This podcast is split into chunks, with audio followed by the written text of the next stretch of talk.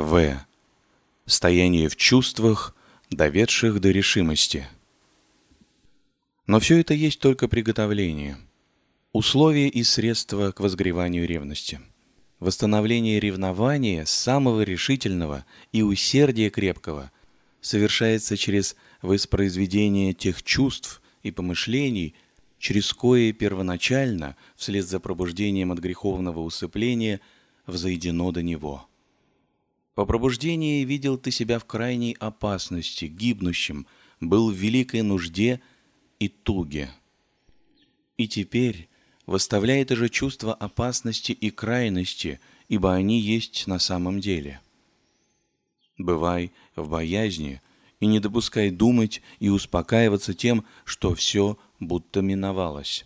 Тогда ты, отрешаясь от всего, все оплевал и презрел – избрав иные блага, нечувственные, невидимые, духовные, отрешайся и теперь, все отревай и склоняйся к невидимому, духовному, его зри и напрягайся возлюбить. Отрешайся ты тогда от человека угодия. Почитай и теперь себя ниже всех, имей готовность на презрение и поношение всякое. Все вменил ты тогда ни во что, не дорожи и теперь ничем. Носи готовность, повергши все остаться голому. Попрано было тобою тогда саможаление. Возвышайся теперь до готовности к самым крутым крестам и продолжай самозлобление. Тогда разбирал свою жизнь, продолжай теперь возрастать в самопознании, вникай в заповеди евангельские и смотри, чего нет в тебе. Там положено семя — теперь расти его. Тогда, по познании греховного жития, видел ты себя безответным и сокрушался. Не переставай теперь стоять безответным пред лицом правды Божией, осуждай себя всегда и во всем без всякого оправдания и уклонения льстивого, ненавидь свою волю и хотение, и разумение.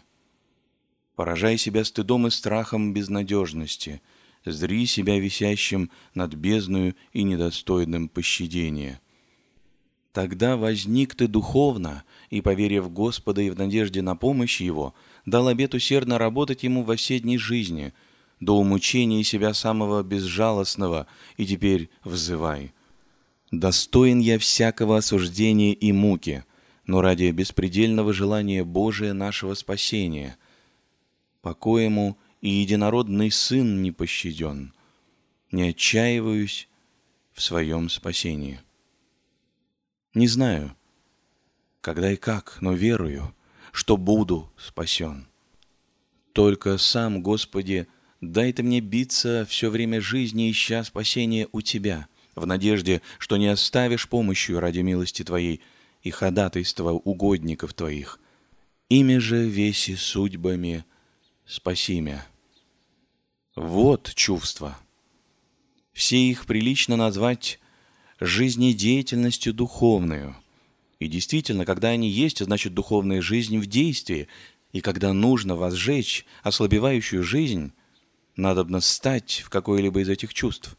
Святые отцы все говорят о них, то о всех в совокупности, то по частям, и это общий совет и заповедь непременно стоять в каком-нибудь чувстве – кто выступил из них, не ищет их, не жалеет об отсутствии их, тот есть охладелый и потому состоит в опасности, замер, может быть, и навсегда останется таким, то есть в смерти.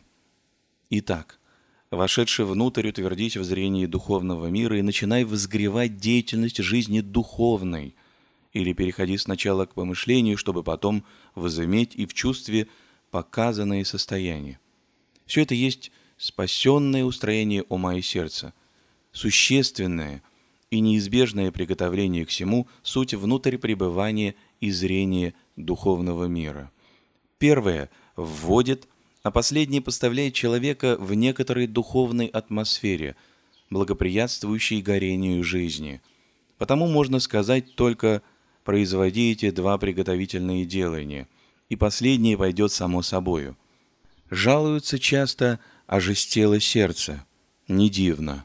Не собирается внутрь и не навык тому. не устанавливается, где должно, и не знает сердечного места. Как же быть исправной жизнедеятельности? Это то же, что сдвинуть сердце с места и требовать жизни.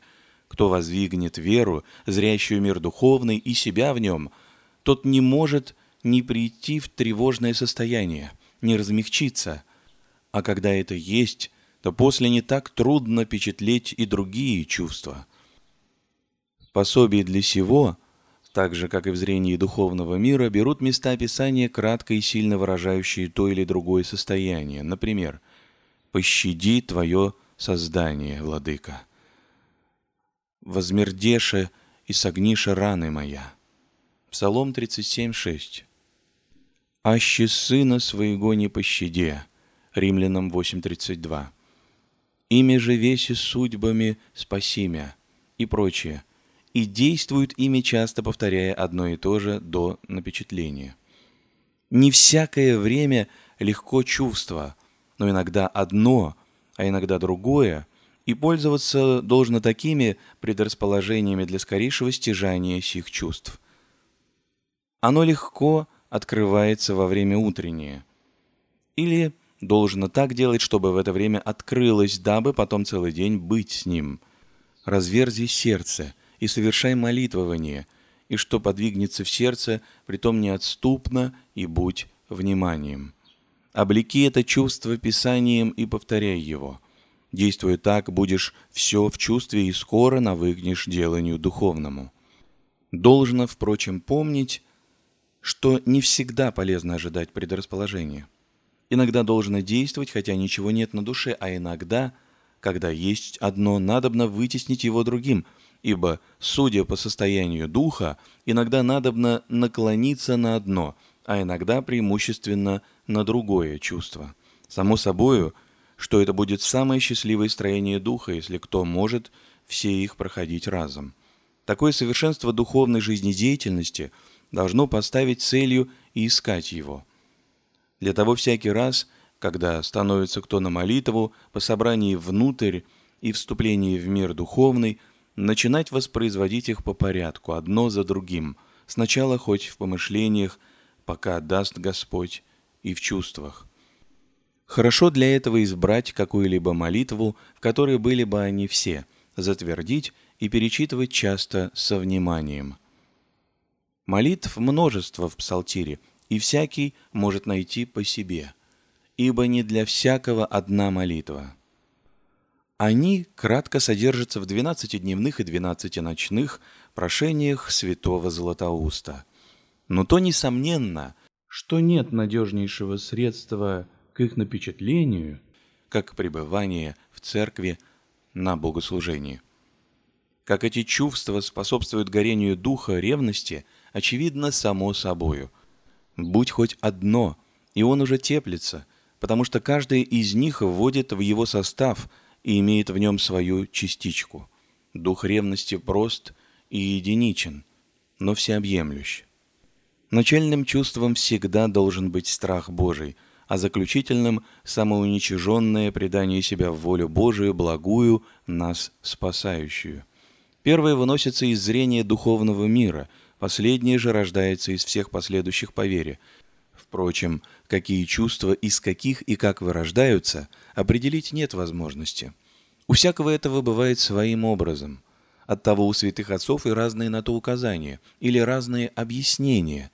Большую же частью они предлагаются в раздробленных наставлениях. «Имей страх Божий», «Вся в мини уметы», «Все почитай за ссор», «Не люби мира, имей себя», под всеми и по всем себя осуждай, зри грехи свои, к Богу единому прибегай, совокупность всех в болезненном, со страхом Божиим преподании к Богу со словами. «Господи, ими же виси судьбами, спаси меня, я же буду трудиться по силе». Тут все. Кто навыкнет поставлять себя в духе в такое чувство, тот имеет готовое – и безопасное пристанище. Быть в каком-нибудь чувстве очень многозначительно в духовной жизни. В ком есть оно, тот уже внутрь себя у сердца. Ибо мы всегда вниманием в действующей части, и если это сердце, то в сердце. Кто внутрь себя, тому и мир духовный открыт. Отсюда видно, что как внутрь пребывания с зрением иного мира есть условия к возгореванию духовных чувств, так и обратно. Последние предполагают первые и своим рождением вызывают их. Совокупным же взаимодействием тех и других спеется духовная жизнь. Кто в чувстве, того дух связан и привязан, а у кого нет его, тот парит. Потому, чтобы успешнее пребывать внутрь, спеши до чувства, хотя тоже через напряженное самовнедрение. От того, кто хочет остаться с одним собиранием умовым, тот трудится напрасно. Одна минута, и все разлетается. Не дивно после всего, что ученые при всем образовании непрестанно мечтают – это от того, что работают одною головою. Нет нужды, в частности, излагать правила и свойства каждого чувства. Это должно быть предметом частных наставлений, размышлений, чтений. У святых отцов они большую частью излагаются отрывочно, в виде изречений, Главное, чего они искали и что советовали, это понять духовное строение и уметь держать его. Кто достигнет всего, тому остается одно правило – будь внутрь, имей тайное поучение в сердце. Тайным поучением они называли зрение какого-нибудь предмета из духовного мира или возбуждение духовного чувства посредством какого-либо слова священного писания или слова отеческого или молитвенного. Так у них – Поучайся в памяти Божией, в памяти смертной, в памяти грехов, самоукорении. То есть, сознай сей предмет и говори о нем внутрь беспрестанно. Например, «Кама пойду» Псалом 138.7 или «Червь, а не человек» Псалом 21.7. Это и подобное во внимании и чувстве творимое есть тайное поучение. Отсюда следует – что сокращенно все способы или приемы к возгреванию и содержанию духа ревности можно сократить так. Вслед за пробуждением «войди в себя». Стань вместо своего сердца, пройди всю жизненную деятельность духовную и остановись на одном чем-нибудь, будь в нем неисходно, или еще короче соберись и твори в сердце тайное поучение. Этим средством при помощи благодати Господней дух ревности в истинном его строении будет поддерживаться то теплиться, то плавенеть. И это внутренним путем.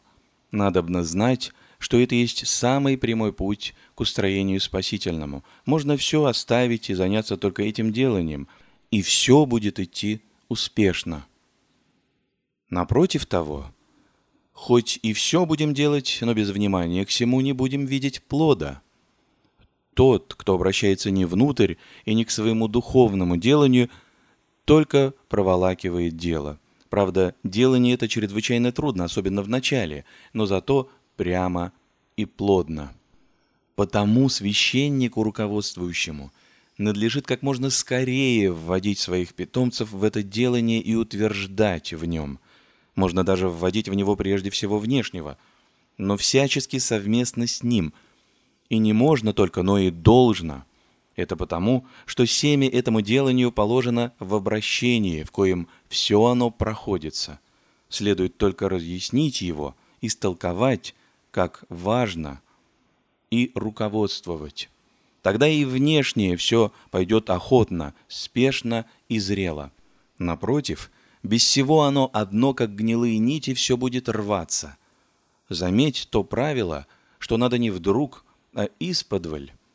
Оно должно иметь великие ограничения, ибо оно вести может не к всему внутреннему деланию, в коем существо дела, а ко внешним правилам. Потому, несмотря даже на то, что есть люди и такие, кои восходят от вне внутрь, должно остаться неизменным правилом – входить скорее внутрь и здесь разогревать дух ревности. Кажется, простая вещь. Но не узнав о ней, можно долго пропотеть, и все малоплодно. И это по свойству телесной делательности.